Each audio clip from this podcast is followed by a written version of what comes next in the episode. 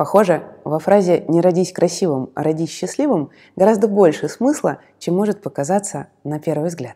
Все мы смотрим в зеркало и думаем, что нам было бы намного проще и приятнее жить, будь мы обладателями голливудской улыбки, плоского живота, идеальных симметричных форм. Так называемые недостатки внешности создают у нас плохое настроение. Мы хотим избавиться от дефектов и соответствовать современным канонам красоты, потому что для нас это гарантированный способ почувствовать себя увереннее, иметь больший успех у противоположного пола и в разы быстрее продвигаться по карьере. Давайте разбираться, правда ли красивым людям проще жить, или это очередной миф. Начну я с того, что в общем смысле понимание красоты в разные периоды и у разных народов и культур значительно отличается. Допустим, с десятого и до начала двадцатого века в Китае девочкам с детства специально бинтовали ступни, чтобы они приобретали форму полумесяца. Это считалось крайне эротичным. Другой, не менее экзотический пример – женщины племени Мурси в Эфиопии с их знаменитой деревянной тарелкой в нижней губе.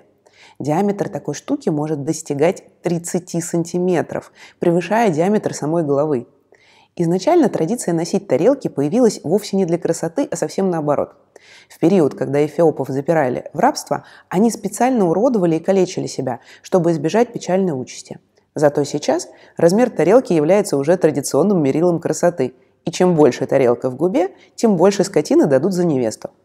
Ну а то, что считалось красивым, к примеру, в Западной Европе в средние века, сегодня мы расценили бы как несовершенство и, честно говоря, даже болезнь.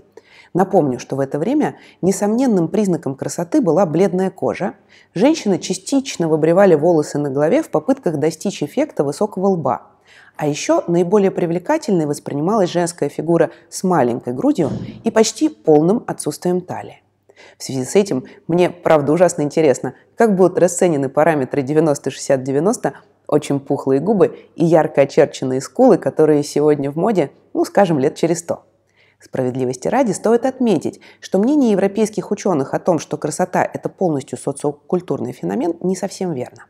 Эмпирические исследования последних лет показали, что хотя индивидуальные и культурные различия в эстетической оценке внешности и существуют, правда, но ее основа – эстетическое чувство – является продуктом длительного естественного отбора.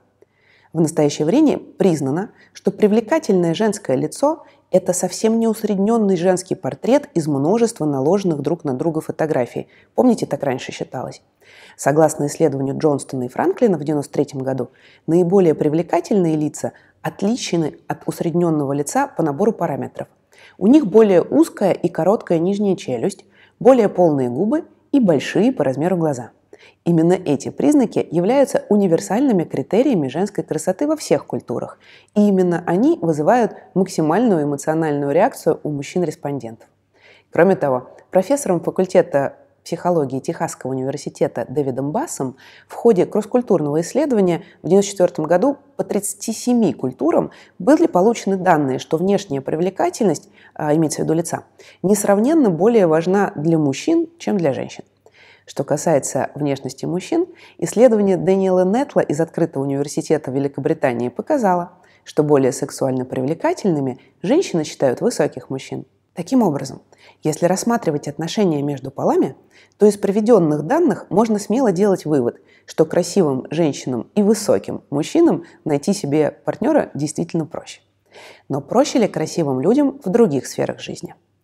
Тем же Дэвидом Бассом установлено, что люди не только предпочитают проводить больше времени, общаться и вступать в сексуальные связи с более привлекательными партнерами, но и оценивают их как более преуспевающих и интеллектуально развитых. То есть все мы, по сути, страдаем от эффекта ореола. Даже не осознавая этого, мы делаем выводы о характере и способностях, судя по впечатлению от внешности. Особое отношение к красивым людям просматривается практически во всем. Например, психолог и профессор университета Ховстра Камила Шахани-Деннинг в своем исследовании в две тысячи третьем году обнаружила, что привлекательной внешности люди отдают предпочтение в таких разных областях, как оценка студентов преподавателям, например, выбор кандидата на выборах или решение судьи. Начиная с самого детства, предпочтение безжалостно отдается красивому. Таков вердикт Камилы. То, что красивым людям проще устроиться на работу, также статистически установленный факт, который неоднократно перепроверялся во множестве исследований. Так, группа ученых из США и Чили провели эксперимент. Разослали одиннадцать тысяч резюме с фотографиями кандидатов разной степени привлекательности на различные вакансии. Оказалось, что людям с приятной внешностью, э, неважно, мужчинам или женщинам, на почти сорок процентов чаще перезванивали, чем менее привлекательным кандидатам или обладателям резюме без фотографии. Кроме того, в ряде исследований выявлено, что внешне привлекательные люди зарабатывают больше, быстрее продвигаются по карьерной лестнице и чаще занимают руководящие должности. Многочисленные эксперименты показали, что мы считаем красивых людей более общительными, доминирующими, привлекательными, психически здоровыми, умными и социально адаптированными. Учителя ожидают, что более красивые дети будут лучше справляться с учебой и уделяют больше внимания детям, которые, как они предполагают, будут иметь больший потенциал. Об этом пишут ученые-информатики Маркус Мебиус и Таня Розенблат в своей статье от две тысячи пятого года «Why Beauty Matters». Режим покровительства, в свою очередь, укрепляет уверенность в себе, а также социальные и коммуникативные навыки. К тому времени, когда миленькие детишки становятся привлекательными взрослыми, они уже много лет пользуются этим предубеждением, что дает им более высокий уровень уверенности в себе и в поддержке со стороны. Мебиус и Розенблат утверждают, что это самосбывающееся пророчество, когда такая уверенность позже переходит в академические и профессиональные успехи. Глядя на красивых людей, может сложиться впечатление, что у них все отлично с самооценкой и другими психологическими параметрами. Однако это неправда. По данным сравнительных исследований, единственное, что реально отличает красивых людей от условно обычных, это более развитые социальные навыки.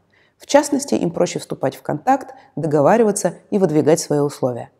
Но зато привлекательные люди намного чаще тревожатся по поводу возрастных изменений внешности и утраты былой красоты. Хотя статистика, кстати говоря, говорит о том, что на их дальнейшей карьере и успешности это вообще никак не сказывается. Кроме того, я нашла интересный опрос, проводившийся для того, чтобы выяснить, так ли уж легко живется красивым людям.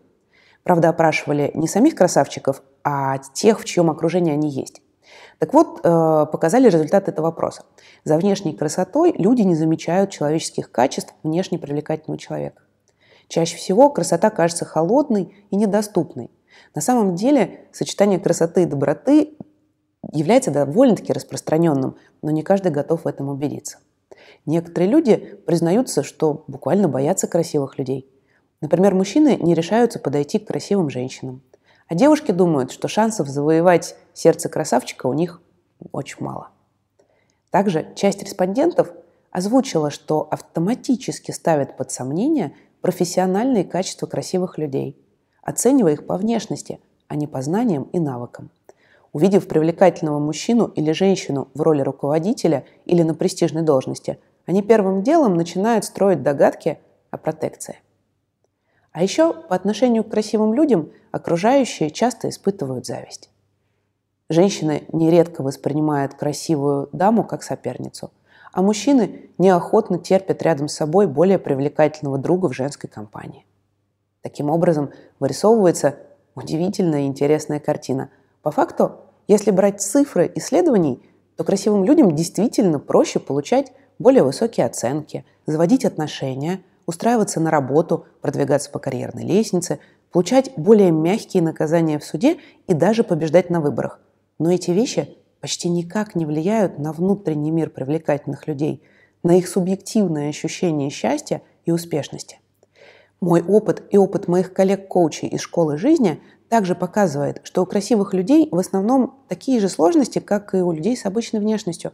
Как я уже говорила в своем видео «Как стать счастливым», на степень удовлетворенности жизнью влияет вовсе не внешняя красота, а совсем другие параметры. На сегодня у меня все, друзья. До новых встреч!